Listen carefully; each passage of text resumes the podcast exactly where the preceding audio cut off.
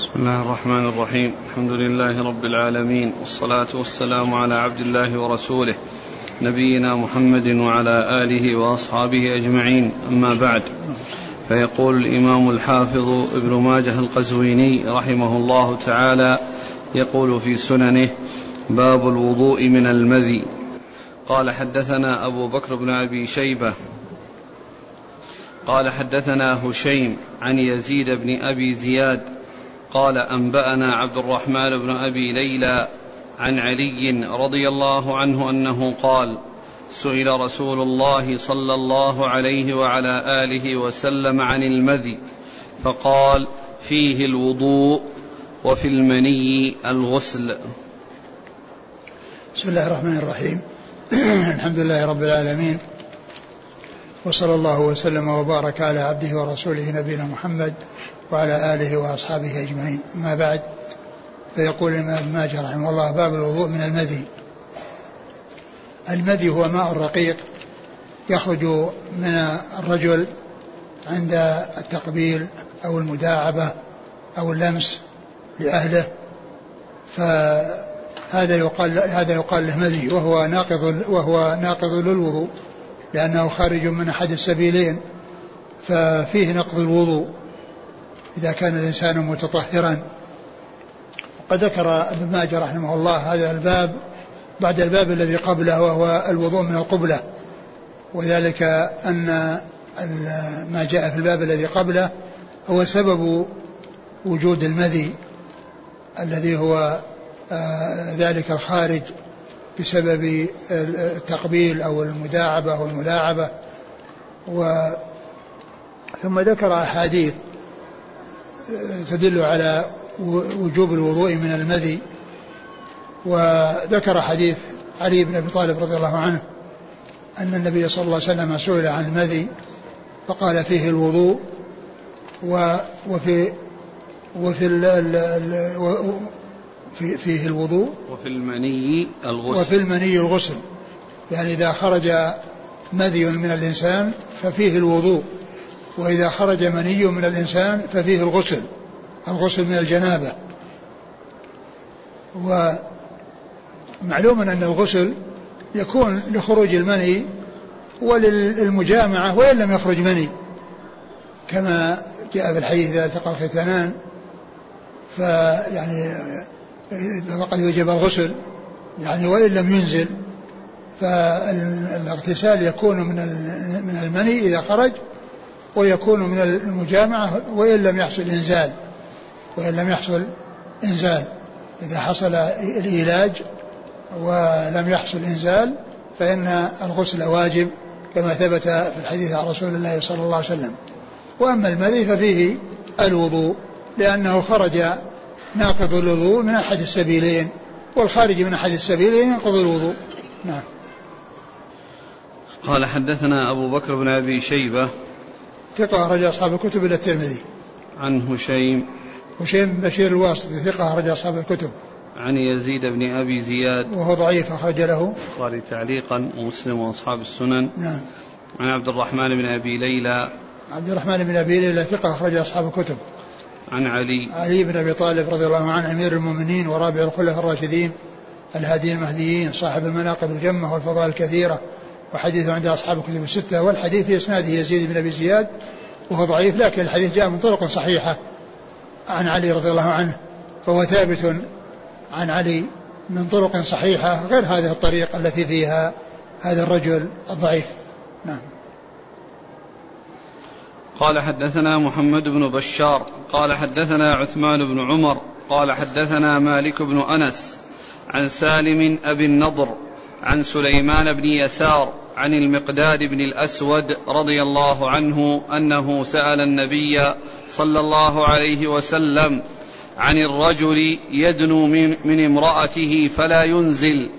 قال إذا وجد أحدكم ذلك فلينضح فرجه يعني ليغسله وليتوض ليغسله ويتوضأ. ثم ذكر هذا الحديث عن المقداد بن الأسود أنه النبي سئل عن رجل يدنو من أهله يعني يقرب من أهله فيصير فيه ملامسة و يعني أو تقبيل أو غير ذلك مما يكون سببا في خروج المذي. فالنبي عليه الصلاة والسلام قال يعني ينضحه يعني ثم قال الراوي أن يغسله ويتوضأ. يعني هذا الذي خرج فإنه يغسله ويزيل أثر الخارج ويتوضأ. لأنه حصل نقض الوضوء فهذا من جنس الاستنجاء. يعني من جنس الاستنجاء الإنسان إذا خرج من الخارج يستنجي. وهذا كذلك إذا خرج من مذي فإنه يغسله ويتوضأ الوضوء الشرعي. ف فهو من نواقض الوضوء. ويغسل المذي من الذكر وكذلك من الثياب أو من الجسد ويكون طاهرا. ثم بعد ذلك يتوضأ. نعم. قال حدثنا محمد بن بشار. هو الملقب من دار ثقة أخرج أصحاب الكتب. عن عثمان بن عمر. ثقة أخرج أصحاب الكتب. عن مالك بن أنس. وهو إمام دار الهجرة المحدث الفقيه. أحد أصحاب المذاهب الأربعة المشهورة من مذاهب السنة وحديثه أخرجه أصحاب الكتب الستة. عن سالم أبي النضر. وهو سالم بن أبي أمية ثقة أخرج له. أصحاب الكتب. نعم. عن سليمان بن يسار. وهو ثقة أحد فقهاء المدينة السبعة. أخرج له أصحاب الكتب. عن المقداد بن الأسود رضي الله عنه أخرج له أصحاب الكتب. قال حدثنا أبو كريب قال حدثنا عبد الله بن المبارك وعبدة بن سليمان عن محمد بن إسحاق. قال حدثنا سعيد بن عبيد بن السباق عن أبيه عن سهل بن حنيف رضي الله عنه أنه قال كنت ألقى من المدي شدة فأكثر منه الاغتسال. فسألت, فسألت رسول الله صلى الله عليه وسلم فقال إنما يجزيك من ذلك الوضوء. قلت يا رسول الله كيف بما يصيب ثوبي؟ قال إنما يكفيك كف من ماء تنضح به من ثوبك حيث ترى أنه أصاب. ثم ذكر حديث سالم بن حنيف رضي الله عنه أنه قال للنبي صلى الله عليه وسلم أنه يلقى من المذي شدة يعني أنه آه، يصيبه آه، قلق وتأثر بسبب المذي الذي يخرج منه وأنه كان يغتسل. فالنبي عليه الصلاة والسلام قال إنما يكفيك الوضوء يعني أن هذا ليس ليس آه شيء يوجب الغسل لأن الذي يوجب الغسل هو خروج المني. وأما خروج المذي فإنه لا يوجب غسلا ولكن يوجب وضوءا. ولكنه يوجب وضوءا. قال فكيف بما أصاب يعني آه جسدي؟ فقال يكفيك. كيف ما يصيب ثوبي؟ يصيب ثوبي. فكيف ما يصيب ثوبي يعني من المذي الذي يعلق بالثوب؟ قال إنما يكفيك كف غسل كف واحدة تنضحه بها. يعني معناه أنه يكفيه غسلة واحدة. بأن ينضح هذا المذي بهذا الكف من الماء فيكون بذلك آه، طهوره. فيكون بذلك طهوره. يعني معنى ذلك أن الإنسان إذا حصل على ثوبه أو على جسده فإنه يغسل ذلك المكان الذي حصل أو وقع عليه المذي ويتوضأ. نعم. قال حدثنا أبو كريب محمد بن العلاء بن كريب ثقة أخرج أصحاب الكتب. عن عبد الله بن المبارك. وهو ثقة أخرج أصحاب الكتب. وعبده بن سليمان. ثقة أخرج أصحاب الكتب. عن محمد بن إسحاق. وهو صدوق أخرج حديث البخاري تعليقا ومسلم وأصحاب السنن. عن سعيد بن عبيد بن السباق. وهو؟ ثقة أخرج أبو داود والترمذي وابن ماجه. نعم. عن أبيه. وهو؟ ثقة أخرج أصحاب الكتب. نعم. عن سهل بن حنيف. رضي الله عنه أخرج أصحاب الكتب. قال حدثنا أبو بكر بن أبي شيبة قال حدثنا محمد بن بشر قال حدثنا مسعر عن مصعب بن شيبة عن أبي حبيب بن يعلى بن منية عن ابن عباس رضي الله عنهما أنه أتى أبي بن كعب رضي الله عنه ومعه عمر رضي الله عنه فخرج عليهما فقال إني وجدت مذيا فغسلت ذكري وتوضأت. فقال عمر أو يجزئ ذلك؟ قال نعم. قال أسمعته من رسول الله صلى الله عليه وسلم. قال نعم. ثم ذكر هذا الحديث عن أبي بن كعب رضي الله عنه وأنه آه، روى عن النبي صلى الله عليه وسلم أن الإنسان عندما يحصل الذي يغسل ذكره ويتوضأ يعني فيكون بذلك انتقض وضوءه. وهو موافق للأحاديث السابقة الدالة على أن المذي أو خروج المذي أنه ناقض للوضوء وأنه يجب غسل الذكر يعني والاستنجاء بالماء بسبب هذا الخارج وأنه يزيل أثره وأنه يتوضأ بعد ذلك. وفي هذا دليل على أن السنة قد تكون عند قد قد لا تكون عند بعض أكابر الصحابة وتكون عند من دونه. وذلك أن مجالس النبي صلى الله عليه وسلم يحضرها من يحضرها ويغيب عنها من يغيب عنها. وقد يكون في بعض ويكون في بعض المجالس التي يغيب عنها كبار الصحابة ويحضر من دون هؤلاء الكبار. يعني يكون عندهم من العلم بالسنة المعينة أو بسنة في مسألة معينة ما ليس عند غيرهم من الأكابر لأنهم حضروا وتلقوا ذلك عن رسول الله صلى الله عليه وسلم وأولئك الأكابر ما كانوا حضروا الجلسة التي حصل فيها بيان هذه السنة. فإن عمر رضي الله عنه قال لما قال لهم أنه آه، غسل آه، آه، كان فيه مذي فغسل ذكره وتوضأ قال وسمعت هذا من رسول الله صلى الله عليه وسلم؟ قال نعم. وهذا من جنس قضية الطاعون والدخول على الطاعون الذي فيه أن عمر رضي الله عنه لما ذهب إلى الشام وأخبر بأن الطاعون وقع في أرض الشام وانقسم الصحابة الذين معه إلى قسمين منهم من يقول ادخل ولا ترجع ومنهم من يقول ارجع ولا تدخل على الطاعون. فعزم عمر رضي الله عنه على أن يرجع وبعد ذلك جاء عبد الرحمن بن عوف وكان غائبا عن تلك المحاورة والكلام الذي حول هذه حول هذه المسألة فقال عندي فيها علم عن رسول الله صلى الله عليه وسلم. قال عليه الصلاة والسلام إذا وقع الطاعون وأنتم في بلد فلا تخرجوا فرارا منه وإذا آه وإذا كان وقع فيها فلا تدخلوا عليه. فعند ذلك بلغ عمر ذلك وسره لأن لأن اجتهاده وقع مطابقا لسنة الرسول صلى الله عليه وسلم. وهذا من موافقاته الكثيرة الذي كان يقول القول باجتهاده ثم يكون موافقا لسنة الرسول عليه الصلاة والسلام. وقد قال عليه الصلاة والسلام إنه قد كان في الأمم قبلكم محدثون أي ملهمون يلهمون الصواب ويجري الحق على ألسنتهم فإن يكن في أمتي أحد منهم فإنه عمر. وعمر رضي الله عنه له موافقات عديدة. يعني جاءت في السنة وهو, وهو أنه يقول القول ثم ينزل الوحي آه، في آه، آه، هذا الذي قاله. وأيضا قد يكون اجتهد في مسألة وهو لا يعلم فيها دليلا عن رسول الله صلى الله عليه وسلم. ثم بعد ذلك يتبين أن فيها سنة عن رسول الله صلى الله عليه وسلم.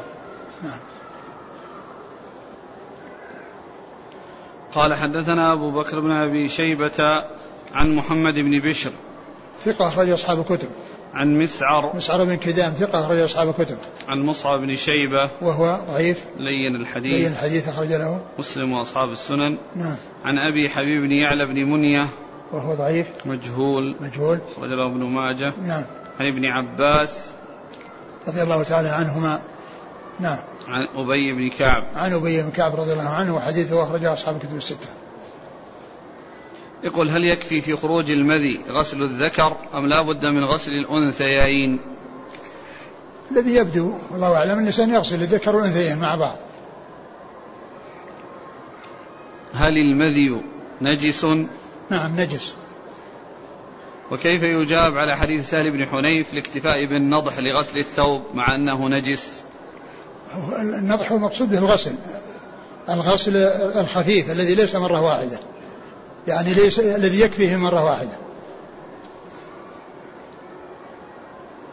يقول إذا لم أغسل المذي من الثوب واكتفيت بغسل الذكر فقط ثم صليت هل صلاتي صحيحة؟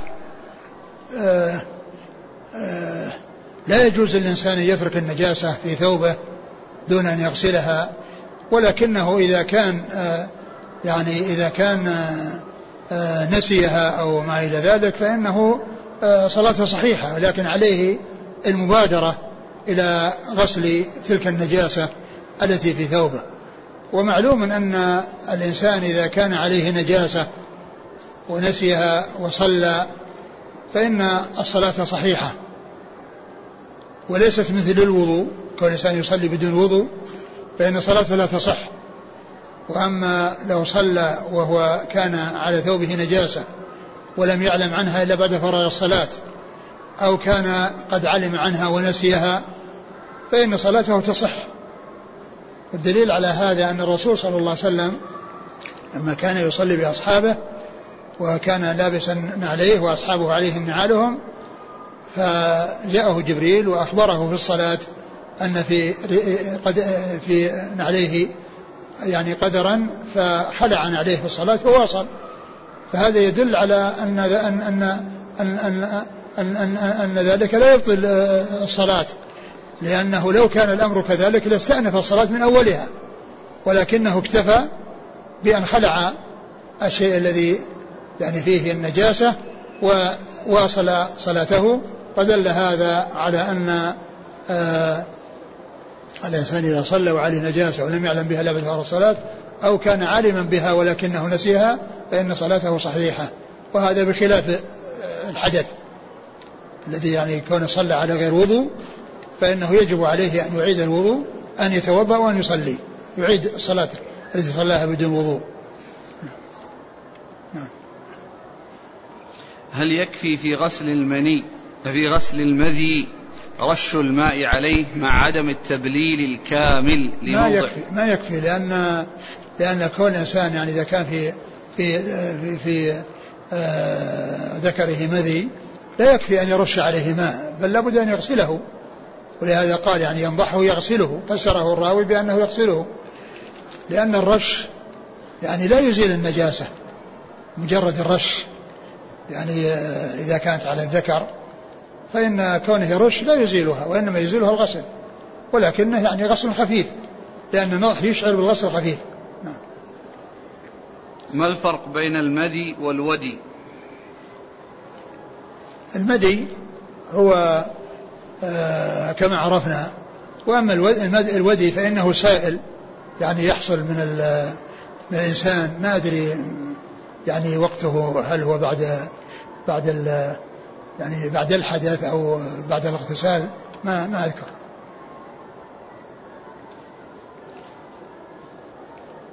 يقول إذا لم أعرف مكان المذي من الثوب فما العمل؟ اجتهد في, في, غسل المكان الذي يغلب على ظنك أنه فيه. وإذا كان الأمر يعني ملتبسا يغسل الثوب كله. هل المذي يفسد الصوم؟ لا ما يفسد الصوم. لا يفسد الصوم إلا الإنزال حصول المني. هل يكفي في تطهير المذي الاستجمار؟ لا ما يكفي. ما يكفي. لا بد من غسل. هل يجوز تأخير الوضوء بعد المذي إلى وقت الصلاة؟ يجوز. يجوز. أقول جائز لأن لأن الوضوء إنما يكون عند آه، القيام للصلاة أو عند إرادة الصلاة أو عند إرادة الشيء الذي يحتاج فيه إلى الوضوء ولكن كون الإنسان يبادر إلى غسل النجاسة يعني حتى لا ينساها أولى وإن تأخر الوضوء. يعني يزيل الذي يغسل ذكره ويغسل ما في ثوبه والوضوء يؤخره. وإن أخر ذلك إلى يعني وقت الوضوء ما في بأس. لكن المبادرة حتى لا ينسى وحتى لا يعني يفوته يعني المبادرة إلى التطهر لا شك أن المبادرة أولى. قال رحمه الله تعالى باب وضوء النوم. قال حدثنا علي بن محمد قال حدثنا وكيع قال سمعت سفيان الثوري يقول لزائدة بن قدامة يا أبا الصلت هل سمعت في هذا شيئا؟ فقال حدثنا سلمة بن كهيل عن كريب عن ابن عباس رضي الله عنهما أن النبي صلى الله عليه وسلم قام من الليل فدخل الخلاء فقضى حاجته ثم غسل وجهه وكفيه ثم نام. ثم ذكر ابن ماجه باب باب وضوء النوم. وهذه الترجمة آه، الأمر فيها غير واضح. من جهة أن الوضوء في الأصل إذا أطلق فهو الوضوء الشرعي الذي هو يعني ذكره الله في القرآن.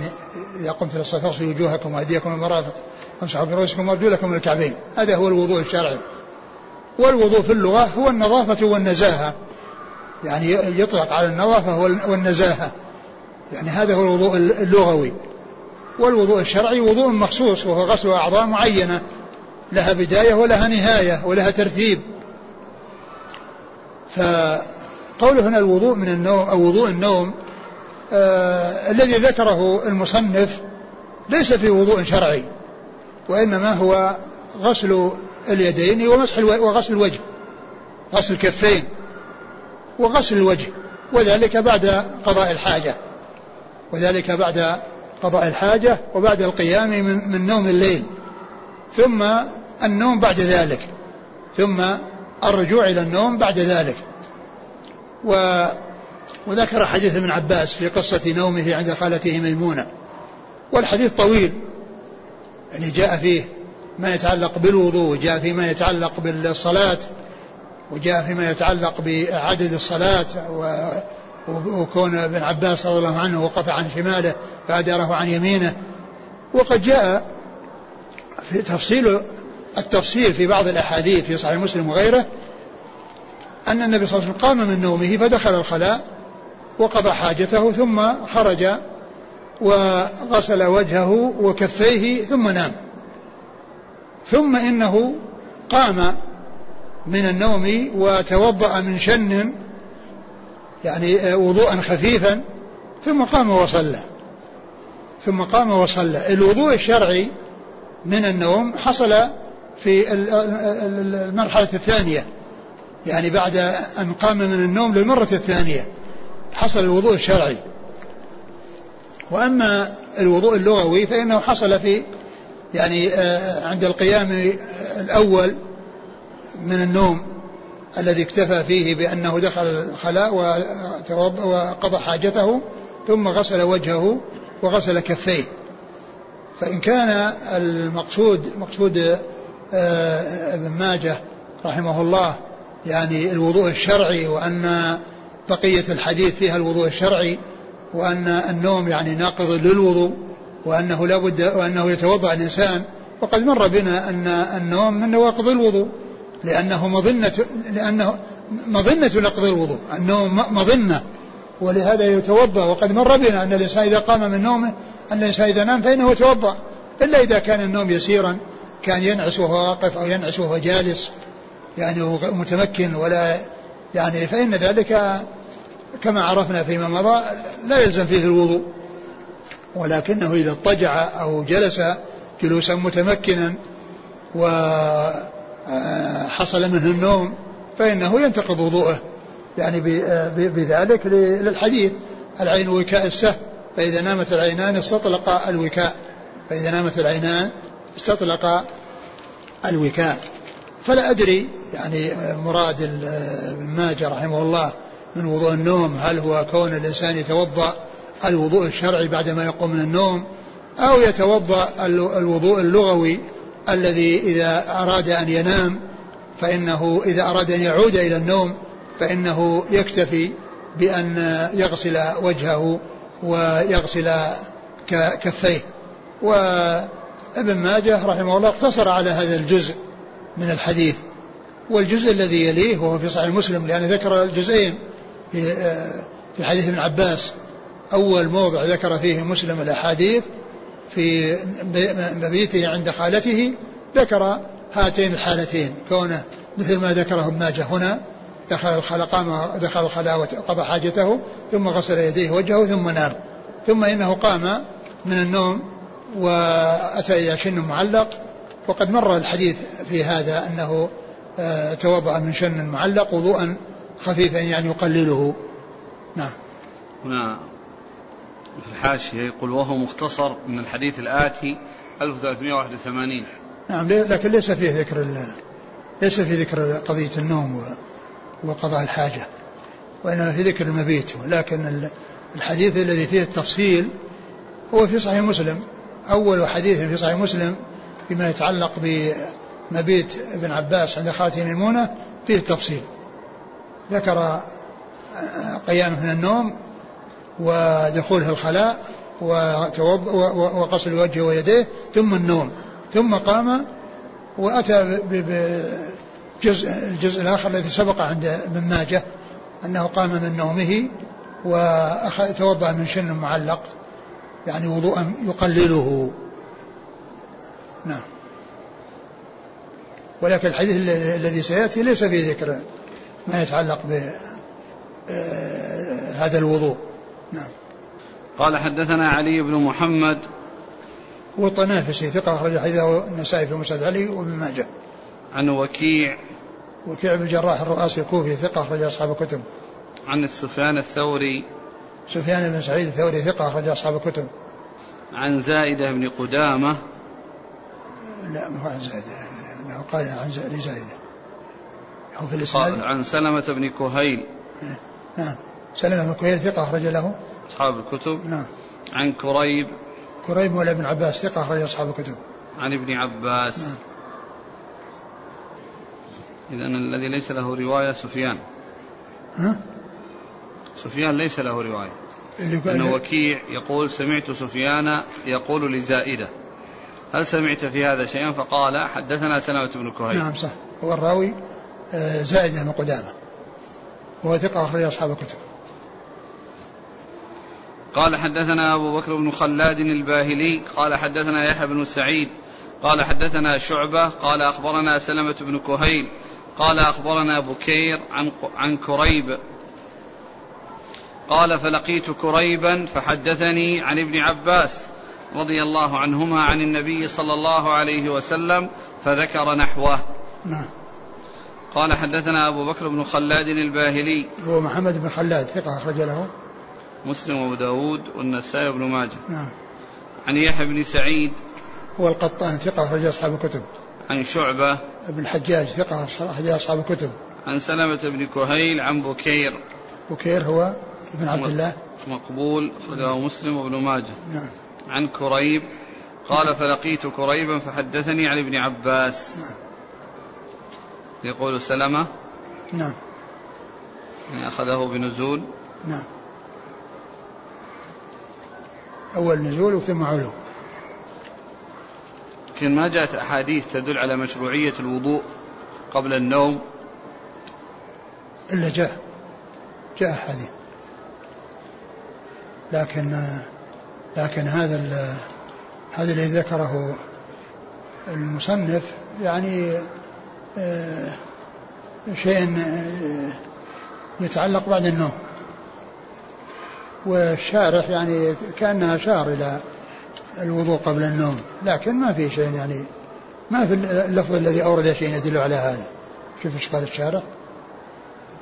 الشارح أشار إلى الوضوء عند النوم قبل النوم.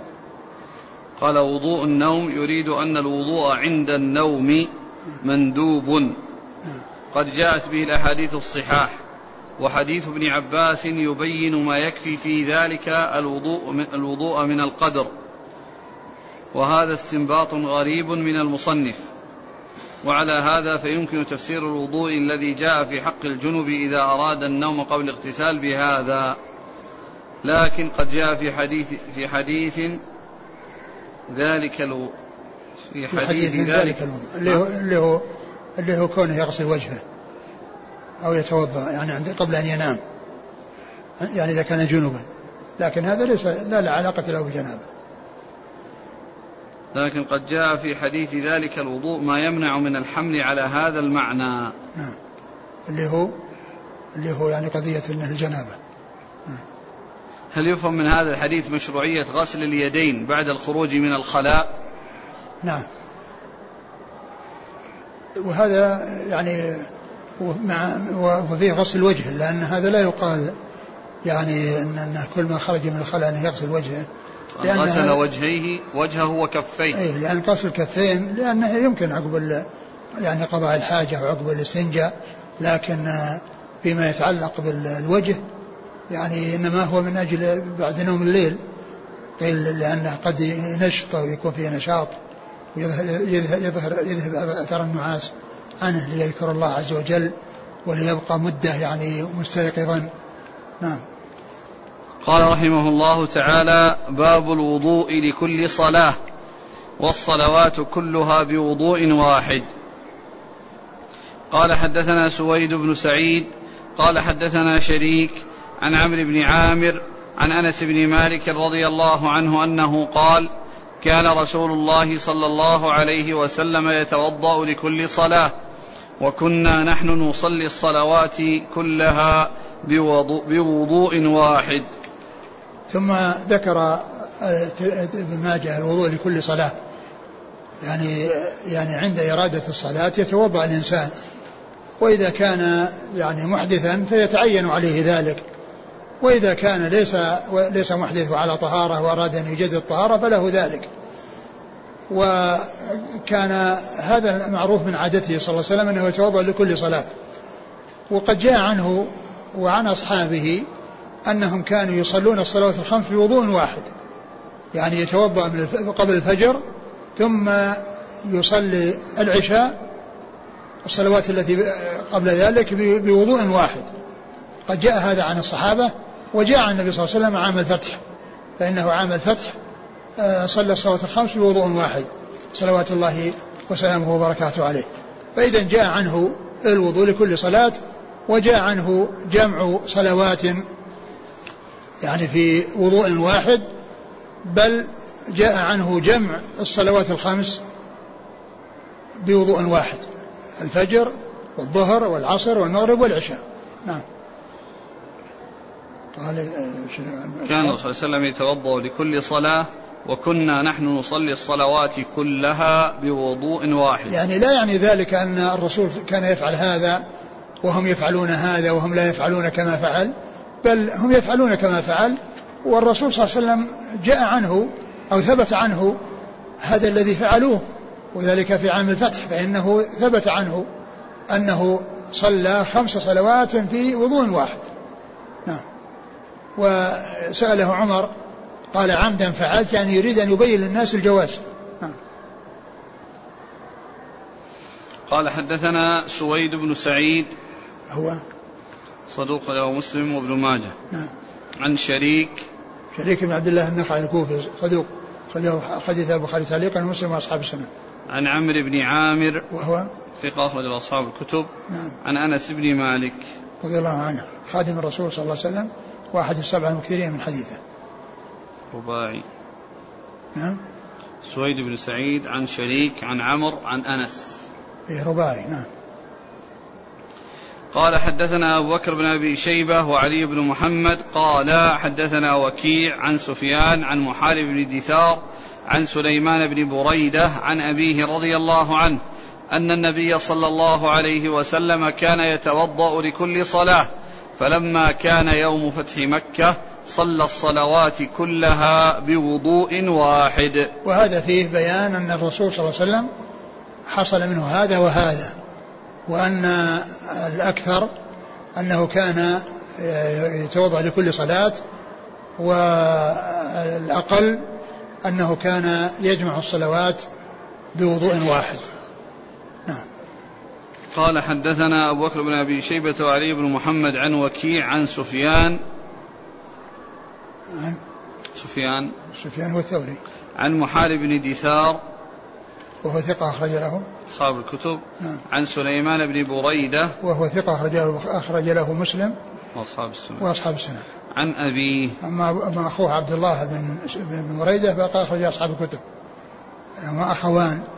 عبد الله وسليمان وكل منهما ثقة وعبد الله أخرج أصحاب الكتب وسليمان أخرج له مسلم وأصحاب السنة. نعم. عن بريدة. عن بريدة بن الحصيب رضي الله تعالى عنه أخرج له أصحاب الكتب. قال حدثنا إسماعيل بن توبة قال حدثنا زياد بن عبد الله قال حدثنا الفضل بن مبشر قال رأيت جابر بن عبد الله رضي الله عنهما يصلي الصلوات بوضوء واحد. فقلت ما هذا؟ فقال رأيت رسول الله صلى الله عليه وسلم يصنع هذا فأنا أصنع كما صنع رسول الله صلى الله عليه وسلم. ثم ذكر حديث جابر وهو مطابق للأول الذي كان أصحابه يصلون الصلوات بوضوء واحد لأنه واحد من الصحابة فهو داخل تحت العموم السابق الحديث الذي قبل هذا حديث سبق. وأيضا فيه التنصيص على فعله ذلك وأنه صلى بوضوء واحد وأن القدوة في ذلك رسول الله صلى الله عليه وسلم. نعم. قال حدثنا إسماعيل بن توبة صدوق خرجه ابن ماجه. عن زياد بن عبد الله وهو؟ صدوق رجل البخاري ومسلم والترمذي وابن ماجه. نعم. عن الفضل بن مبشر وهو؟ فيه لين. نعم. رجل البخاري هذا المفرد وابن ماجه نعم. عن جابر بن عبد الله. نعم. قال رحمه الله تعالى باب الوضوء على طهارة. قال حدثنا محمد بن يحيى قال حدثنا عبد الله بن يزيد المقرئ قال حدثنا عبد الرحمن بن زياد عن أبي غطيف الهذلي قال سمعت عبد الله بن عمر بن الخطاب رضي الله عنهما في مجلسه في المسجد فلما حضرت الصلاة قام فتوضأ وصلى ثم عاد إلى مجلسه. فلما حضرت العصر قام فتوضأ وصلى ثم عاد إلى مجلسه. فلما حضرت المغرب قام فتوضأ ثم صلى المغرب ثم عاد إلى مجلسه. فقلت أصلحك الله أفريضة أم سنة؟ أم سنة الوضوء عند كل صلاة؟ قال أو فطنت إلي وإلى هذا مني؟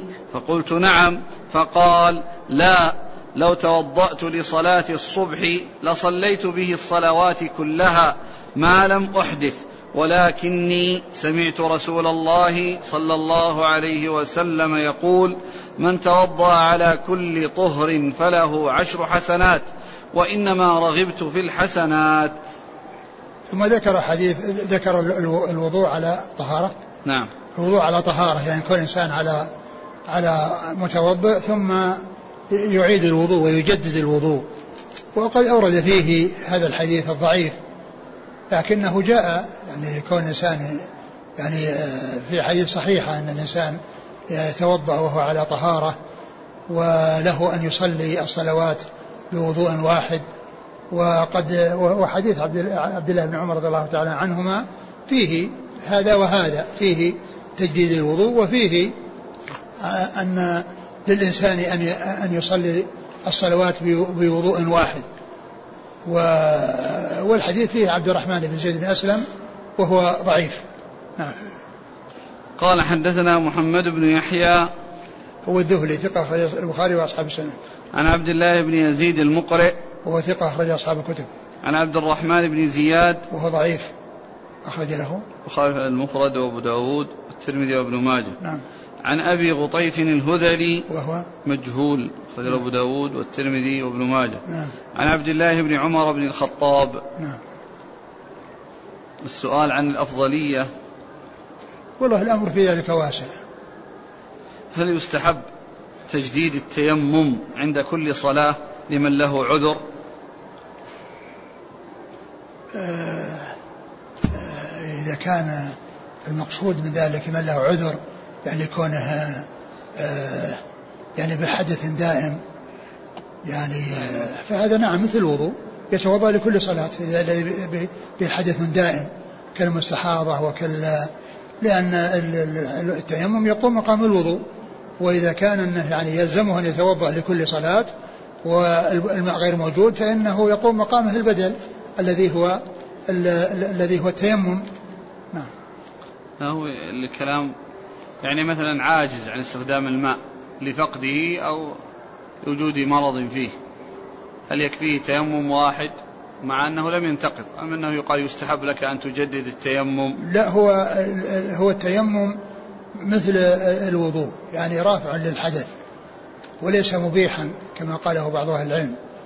ولهذا فإنه يقوم مقام يعني مقام الوضوء في كل ما يحتاج إليه في الوضوء من ناحية أنه, يصلي في عدة صلوات يعني وما لم يحصل منه نقض للوضوء أو نقض ما لم يحصل منه الحدث نعم. يقول ذكر ابن حجر في الفتح أحاديث تدل على أنه كان وكان وجوب الوضوء في كل صلاة في أول الإسلام ثم نسخ في فتح مكة فما صحة ذلك؟ ما ما أدري والله. هل يستحب الوضوء على طهارة؟ بنية التطهر من الذنوب. والله ما نعلم يعني ما نعلم شيء يعني يدل على هذا لكن آه، كون الإنسان يتوضأ الوضوء الشرعي وهو على طهارة جاءت به السنة. وأما كل إنسان يعني آه، آه، يتوضأ يعني ب يعني بهذه النية ما نعلم شيء لكنه جاء ما يدل على أن الإنسان يعني كما مر في الحديث أن أنه إذا توضأ فإنه يعني تخرج ذنوبه يعني مع يعني آخر قطر الماء. يعني ورد في ذلك حديث. لكن كون الإنسان يعني آه، آه، يحصل منه تكرار الوضوء وتعداد الوضوء من أجل هذا أو بهذه النية ما أعلم يعني وجه لهذا التخصيص. نعم. هذا الكلام محمول على ما أدى الصلاة لكن لو أن إنسان يكرر الوضوء قبل وقت الصلاة. هذا مشروع؟ والله لا ليس مشروع. كل إنسان يعني آه، عندما يريد أن يصلي يتوضأ عدة مرات ما نعلم شيء يدل على هذا. عندما يريد أن يصلي يكرر يتوضأ ثم يرجع. يكرر ثم يرجع ثم يكرر ما, ما نعلم شيء يدل على هذا. هذا قد يكون من قبيل الوسواس. أو قد يدفع إليه الوسواس مثل هذا العمل. ولكن كون الإنسان على طهارة ثم جاء وقت الصلاة وهو على طهارة ولد يتوضأ يتوضأ. لكن كونه يتوضأ ثم يتوضأ ثم يتوضأ ثم يتوضأ هذا ما لا أعلم له أصلا. قال رحمه الله تعالى باب لا وضوء إلا من حدث.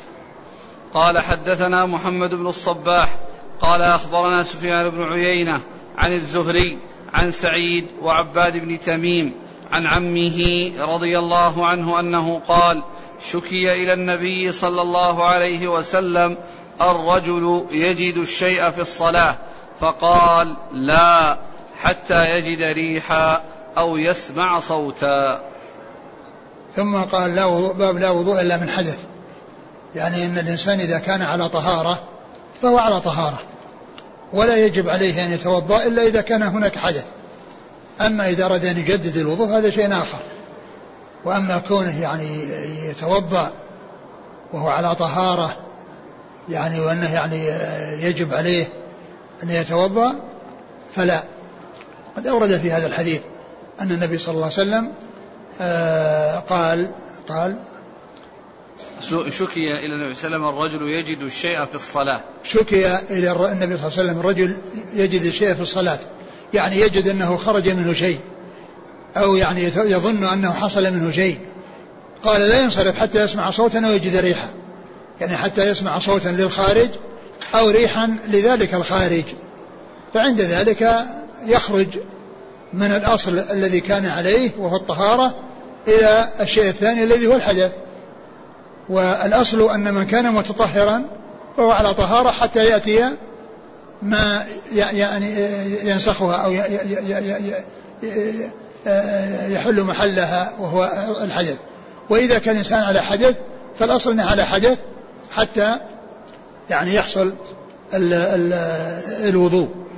يعني الإنسان على حدث معناه هذا لا بد من الوضوء.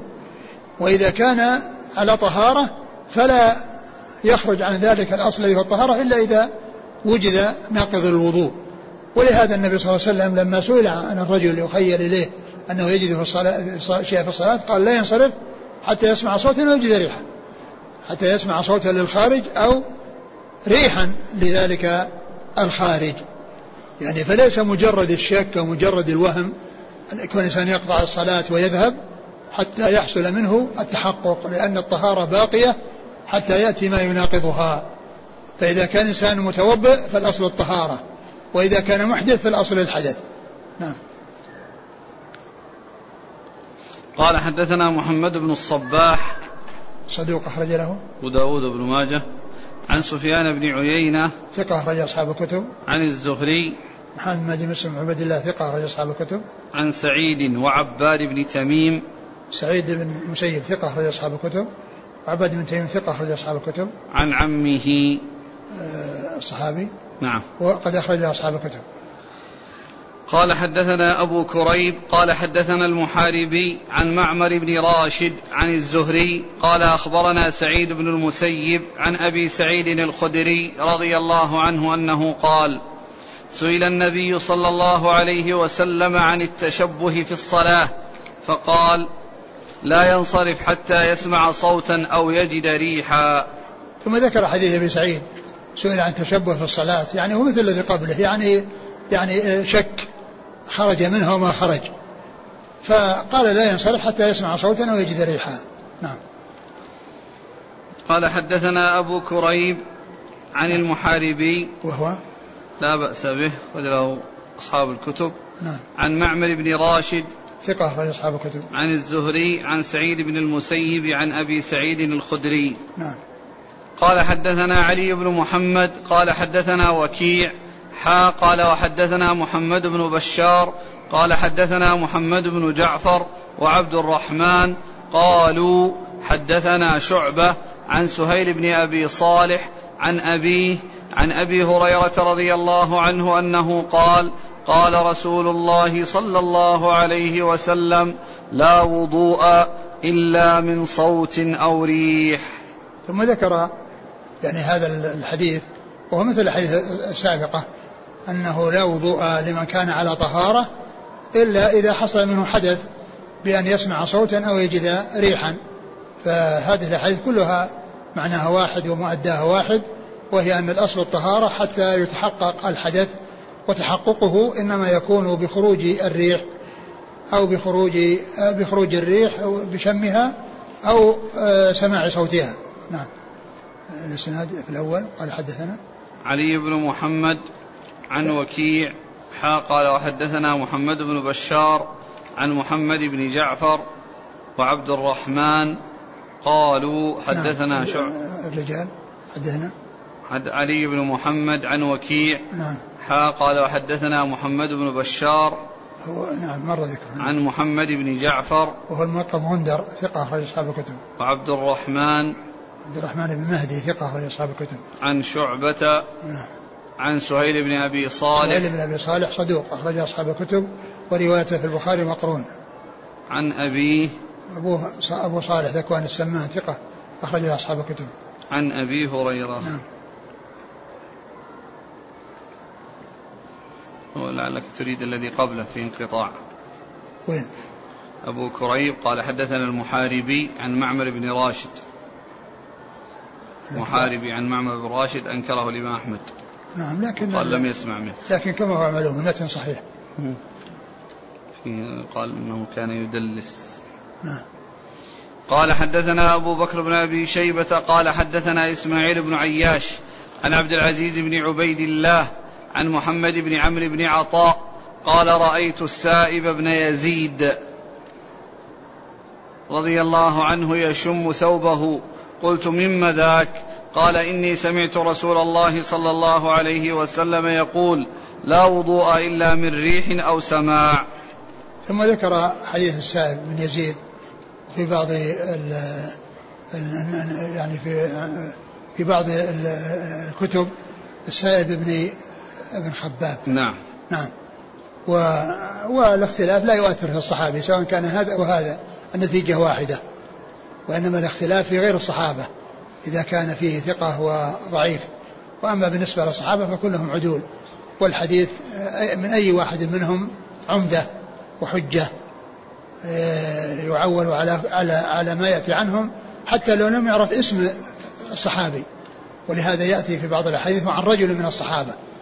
وعن رجل من الصحابة قال قال رسول الله صلى الله عليه وسلم كذا فالمجهول فيهم بحكم معلوم رضي الله عنهم وأرضاهم. وكان يعني كان يشم ثوبه فقيل له لما؟ قال لأن النبي صلى الله عليه وسلم قال لا وضوء إلا من صوت أو سماع. يعني لا وضوء لا من ريح لا من ريح أو سماع. نعم إلا من ريح يعني خروجها أو سماعها أي سماع صوتها. يعني خروج تلك الريح يعني لأنه أنها كون تشم أو يسمع صوت وإذا لم يسمع صوت بقي الريح بقي شمها وكونها تشم. نعم. فكان يشم ثوبه فقيل له قال ما قال. نعم. هذا الفعل يعني. نعم. مراد يعني يشم الرائحة من يشم, يشم الثوب نعم يوم ما الثوب. يشوف فيه رائحة رائحة الريح.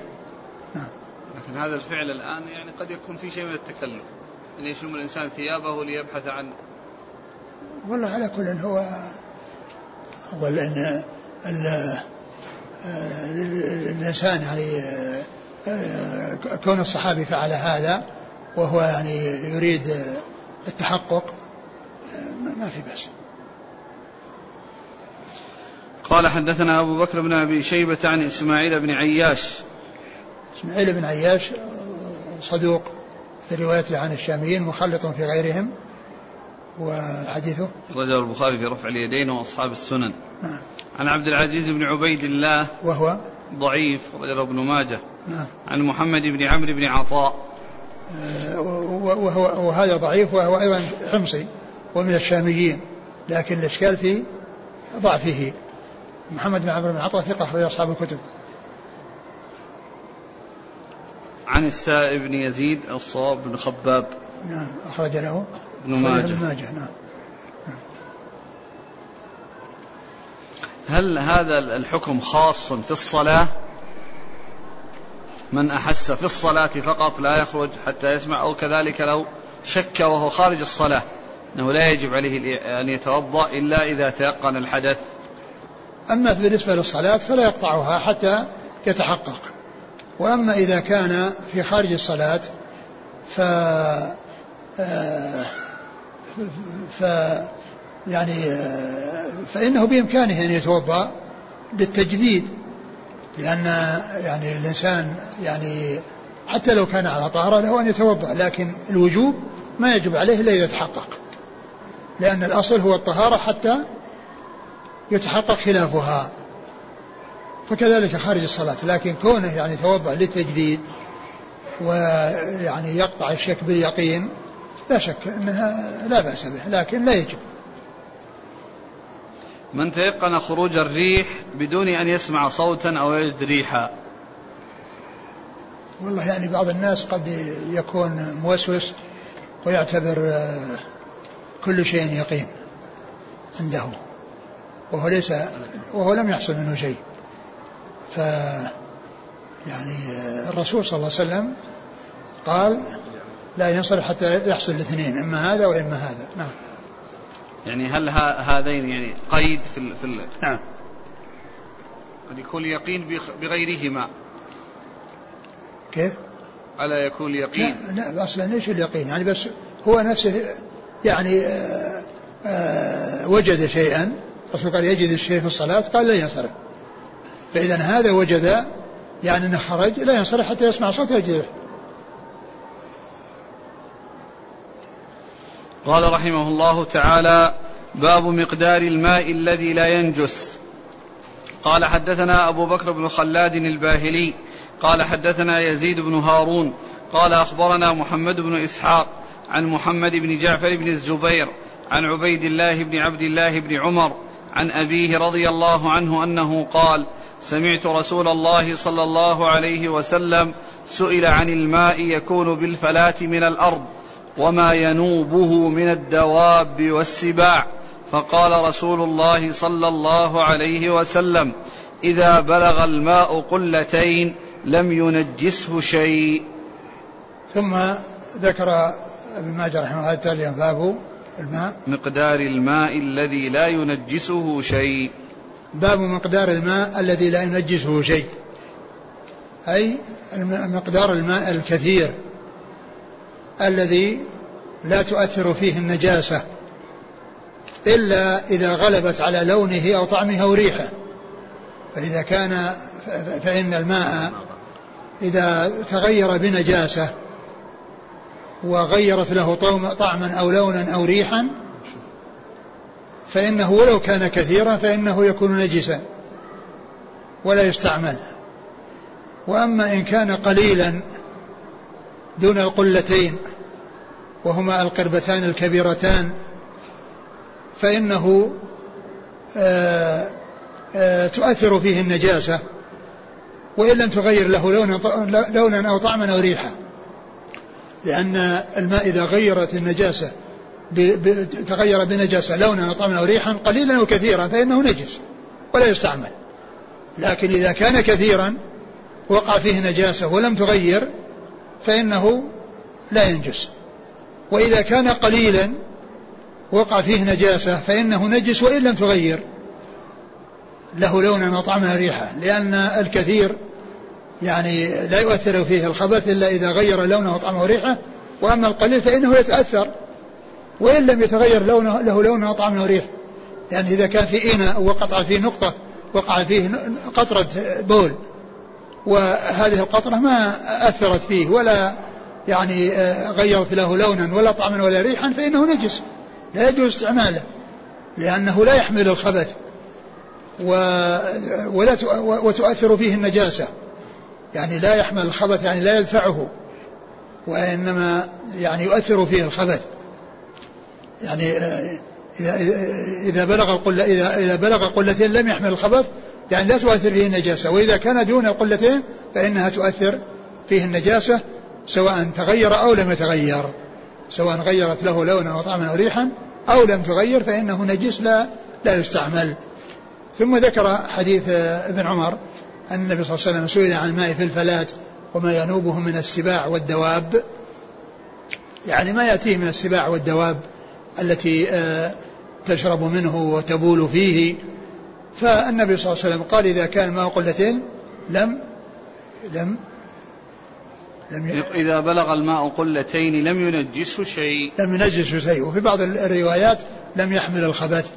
ومعنى ذلك أن القلتين آه، هما الحد الفاصل بين القليل والكثير. وما كان دون القلتين فإنها تؤثر فيه النجاسة غيرت لونه أو لم تغير. وما كان فوق القلتين إن غيرت لونا أو طعما ريحا فإنه نجس وإن لم تغير فإنها لا تضره تلك النجاسة. نعم. قال حدثنا أبو بكر بن خلاد الباهلي عن يزيد بن هارون ثقة أخرج أصحاب الكتب. عن محمد بن إسحاق وهو صدوق أخرجه أصحاب البخاري تعليقا ومسلم أصحاب السنة. عن محمد بن جعفر بن الزبير وهو ثقة أخرج له. أصحاب الكتب. نعم. عن عبيد الله بن عبد الله بن عمر وهو ثقة أخرج له. أصحاب الكتب. نعم. عن أبيه نعم. وابن إسحاق هنا روى بالعنعنة وقد صرح بالسماع في كتاب آخر. نعم. لكن السؤال وما ينوبه من الدواب والسباع؟ يعني ينوبه يعني ما يأتي عليه من الدواب والسباع التي آه، آه، تشرب منه وتبول فيه. طبعا الدواب الطاهرة هذه ما تؤثر لأن بولها طاهر ويعني سؤرها طاهر وأما السباع هي التي تؤثر يعني لأنها نجسة وبولها نجس فالماء الكثير لا لا يؤثر فيه لا يؤثر فيه النجاسة إذا لم تغير لونا وطعما وريحا نعم. والماء القليل تؤثر فيه النجاسة ولا لم تغيره. لكن ليس المقصود سؤر هذه السباع. لا ليس المقصود السؤر فقط. نعم سؤرها يعني سؤرها يعني السباع لأنها نجسة. ولكن ليس المقصود السؤر حتى البول يحصل منها. قال حدثنا عمرو بن رافع قال حدثنا عبد الله بن المبارك عن محمد بن إسحاق عن محمد بن جعفر عن عبيد الله بن عبد الله بن عمر عن أبيه رضي الله عنه عن النبي صلى الله عليه وسلم نحوه قال حدثنا عمرو بن رافع آه، هو ثقة أخرجه ابن ماجه نعم. عن عبد الله بن المبارك نعم. عن محمد بن إسحاق عن محمد بن جعفر عن عبيد الله بن عبد الله بن عمر عن أبيه نعم. قال حدثنا علي بن محمد قال حدثنا وكيع قال حدثنا حماد بن سلمة عن عاصم بن المنذر عن عبيد الله بن عبد الله بن عمر عن أبيه رضي الله عنه أنه قال قال رسول الله صلى الله عليه وسلم إذا كان الماء قلتين أو ثلاثا لم ينجسه شيء. ثم ذكر هذا الحديث وفيه مثل الذي قبله إلا أنه قال أو ثلاثا. وأكثر الروايات على ذكر القلتين. أكثر الروايات على ذكر القلتين بدون شك. و ومعلوم أن أنه حتى لو لم يكن شك فإن المقصود من ذلك أنه ما دام قلتين يعني معنى أو ثلاثا فإن الحد الأدنى معتبر. يعني فأن تكون الثالث يعني فما فوق. يعني ثنتين أو ثلاثا أو أكثر. يعني فيكون يعني مع ذلك فما زاد من باب أولى.